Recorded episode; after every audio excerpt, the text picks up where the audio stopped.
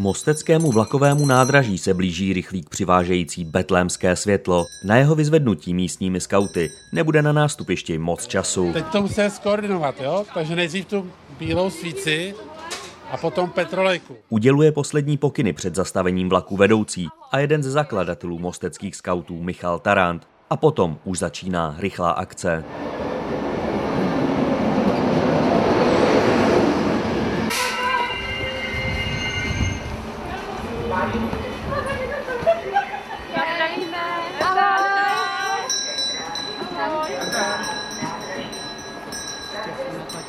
Vánoční plamínek se díky skautským dobrovolníkům od soboty šíří po celé republice.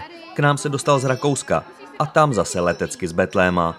Skautští kurýři jej doručují do všech koutů naší země. V Mostě jde už o čtvrtstoletí dlouhou tradici. My máme tady v Mostě takový čtyři strážce, který to budou vlastně střežit to setýlko do štědrého dne a kurýři, kteří budou jezdit po celém regionu, je postupně budou rozvážet do více než 15 různých obcí nebo měst. Potřebujete udržet betlémský světlo při životě aby nám nezhaslo a aby si ho, když tak lidi od nás mohli přijít zase zapálit. Já si to pojišťuju, máte doma spoustu svíček, na balkóně petrolejku. Tak kam jedem?